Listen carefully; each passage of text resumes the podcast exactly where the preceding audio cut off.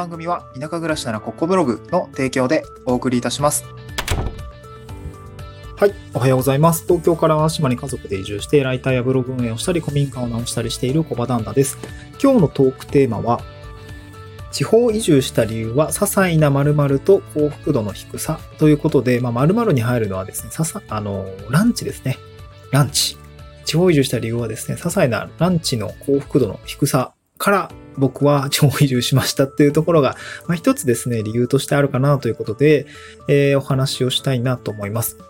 えっと、こんなツイートをし、えっと、以前しました。えっとですね、まあ、お昼に新宿の薄暗いオフィスで PC モニターの青白い光に照らされながら、お弁当を食べつつ、メールチェックしてた自分がですね、本当に嫌だったんですよね。このお昼ご飯幸福度低くないって些細なことだけれども、自分にとっては重要なことってあるし、島で海見ながら食べる寿司ランチの幸福度は高いみたいなですね、結構無益なツイートをしたんですけど、これなんかいいね30件ぐらいついて、なんか結構共感とか、あとリプライをいただいてですね、なんかこう海を見ながらのお寿司っていいですね、みたいな、わかるわかるみたいな感じだったんですよね。そう、お昼見ながらのランチって、よくよく考えたらあんまないじゃないですか。回転寿司とか僕もよく食べに行くんですけど、確かに海見る機会ないなってね、思っと、都内で、あの、くら寿司とか行ってるんですよ。だから地下街にあったりするじゃないですか？池袋とか確か地下街だったんですけど、まあなんかそういうことなくて、こう海を見ながらランチを食べるっていうお店もですね、まあ結構そのま観光地にあるっていうのもそうなんですけど、結構僕としては幸福度高かったんですよね。で、今日はですね、その、まあ些細な理由で僕は地方移住したってのもあるんですけど、なんていうのかな、こう幸せについて考えようみたいな、うわ、やべ、こう無益化になりそう。えっとですね、なんていうのかな、地方移住する理由っていうのは、別にさ、大層な大義名分がなくてもいいよっていうことを僕は言いたいです。その背中を押す意味合いでね。地方移住って結構、うん、なんか結構大、まあ、あの、短期的に見れば、あの、移住、ただの引っ越しなんですけど、ちょっと中長期で見ると、割とこう、深いというか、その、暮らし方を再構築するというか、うんまあ、働く場所とかもそうだし、暮らす場所もそうだし、関わる人間もそうだし、結構全部ガラッと変わっていて、僕はなんか人生リセット機能が僕はあると思ってるんですけど、なんかその地方移住ってね、えー、誰も知らないところ、誰も過去の経緯を知らないまっさらなキャンパスの上にまた降り立つ自分みたいな感じでですね、なんかちょっと比喩表現を加えるとするとそんな感じになっちゃうんですけど、えー、地方移住ってのは僕はリセット、人生リセットする一つの方法だなと思います。リセットしたいかしたくないかって言われるのはそういうのってなんかちょっと違うと思うんですけど、まあ物理的に多分そのリセットせざるを得ない状況になるのかなと思うんですよね。うん。で、その時にですね、その、なんで、なんだろうな、リセットしたいと思って僕は移住したわけじゃないんだけれども、結果的にはリセットになって良かったなと思うこともあるんですね。で、その発端だったのが、僕はその、ずえっと、大学卒業してから東京で就職をしたんですけど、システムエンジニアをやっていました。でね、あの、10、当時確か池袋のオフィスの時は16階だったし、高田馬場の時は9階で、新宿の時は26階ぐらいだったんですけど、えっ、とね、都心の、都心で、これ、都心で聞いてくださってる方、めちゃくちゃ、ああの、お話分かってくれると思うんですけど、あの、お昼時間のあの短時間の1時間ぐらいの休憩あるじゃないですか。あの時に、なんかお弁当買いに行く時に、なんかめちゃなんかオフィスのエレベーター待ちません？なんかお昼時の高層ビルのオフィスのビル、あの、オフィスビルのエレベーターめちゃ混むんじゃない、混むじゃないですか。あれ僕すごいなんか嫌で、なんか意味なと思っこう、行って帰ってくるのに15分くらいかかっちゃって、だからこう、お弁当を自分で作ったりとか、まあ、あの朝買って、冷蔵庫入れといて、出して食べる、あの、オフィスで食べるっていうことをしてたんですよね。うん。で、なんかその時に、いやなんか、まあ今はもうちょっとね、あの、なんかふ、フリーアドレスオフィスになったので、なんかもうちょっとね、明るい場所で 食べれたりもするし、あの、わけやとね、えー、食べることもできたと思うんだけど、当時は、あの、本当に自分のデスクで、なんか、なんかそう、節電っていう形でオフィスの電源切られるんですよね。で、雨の日とか、めっちゃ暗いんですよ、オフィス。めっちゃ暗って思って、いや、これなんかご飯美味しくなくなるわ、みたいな 感じで思いながら食ってたんですけど、まあでも PC モニターつけてるから、青白いモニターを全身で浴びながら、そして、えー、そんな中で、うん、なんだろうな、メールチェックしながらこうご飯を頬張ってたりとか、えー、午後の打ち合わせの会議の資料にね、通しながらご飯食べていたりとかって言って、いや、なんかめっちゃ幸福度低いご飯食べてたんですよね。まあ別にさ、お昼ご飯食べに行ったらいいじゃないですか、外でね。ちょっとランチしたりとか。すれば別にそんなん解消するじゃんって思うその思うし、確かなんかのニュース記事かなんかで、まあ自分、その、お昼ぐらいね、ちょっとね、リフレッシュして、あのや、やると、まあ、仕事の生産性も上がるよっていうようなことも書いてあったんだけど、ちょっと僕はめんどくさくて、オフィスで飯食ってたんですけど、まあ、その時にやっぱね、幸福度低いなと思ったんですよ。これすごく鮮明に覚えてます。でね、確かね、当時池袋のオフィスで、えっと、部長席結構近い席があって、部長もね、なんかね、黒い席で、あの、暗い席でね、あの、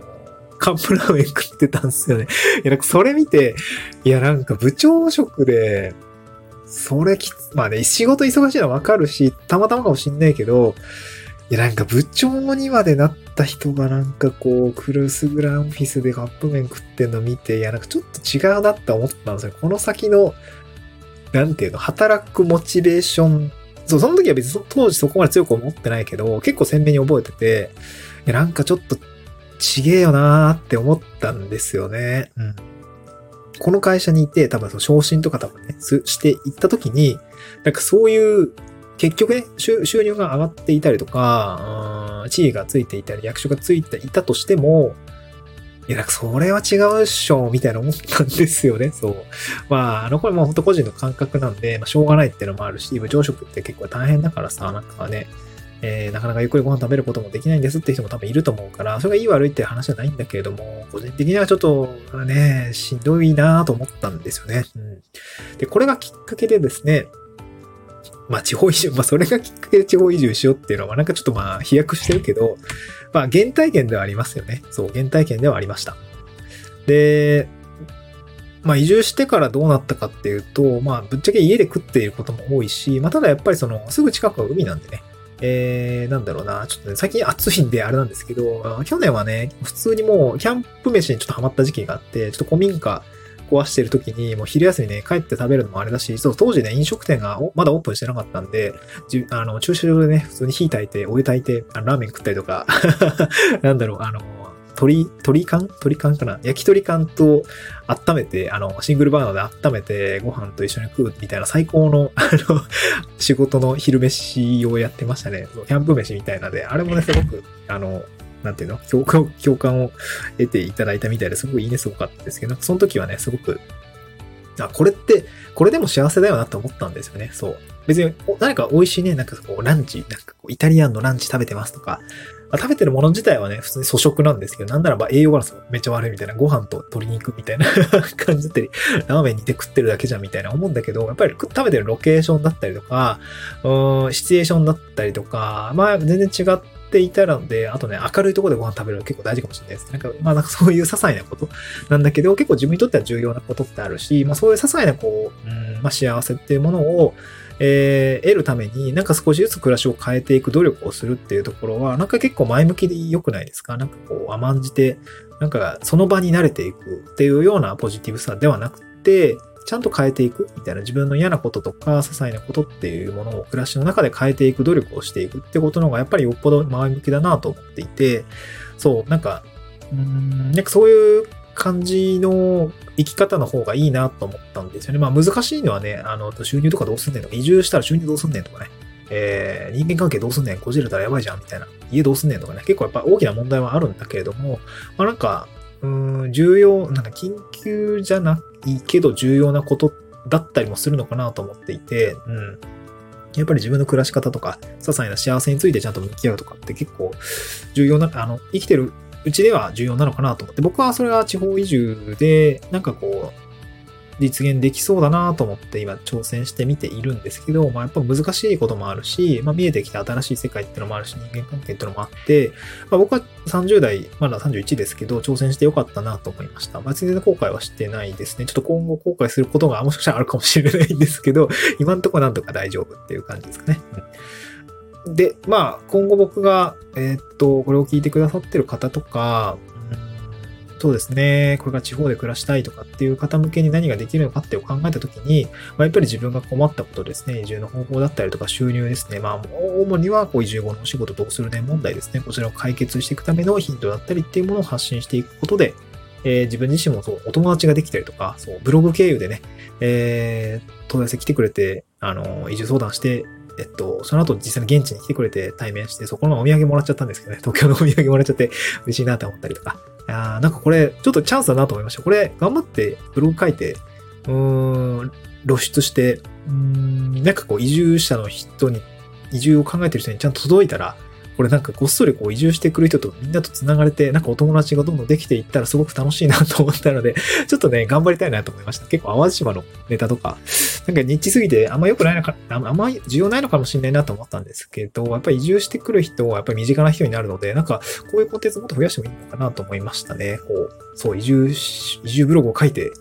移住者を増やして、お友達増やすみたいな、大人のちょっと高度なお友達の増やし方みたいな感じで、ちょっとそんなネタの切り口を書いてもいいのかなと思いました。はい。あの、ぜひですね、ブログとか、あの、読んだりとか、ツイッター読んだりとか、こういう音声聞いてですね、ちょっと興味あったらですね、ぜひ問い合わせしてくれたら嬉しいなと思います。お友達作りたいなと思いました。はい。こんな感じで楽しくやっていきたいなと思いました。ちょっと今日は雑談会でしたけれども、また次回の収録でお会いしましょう。バイバイ。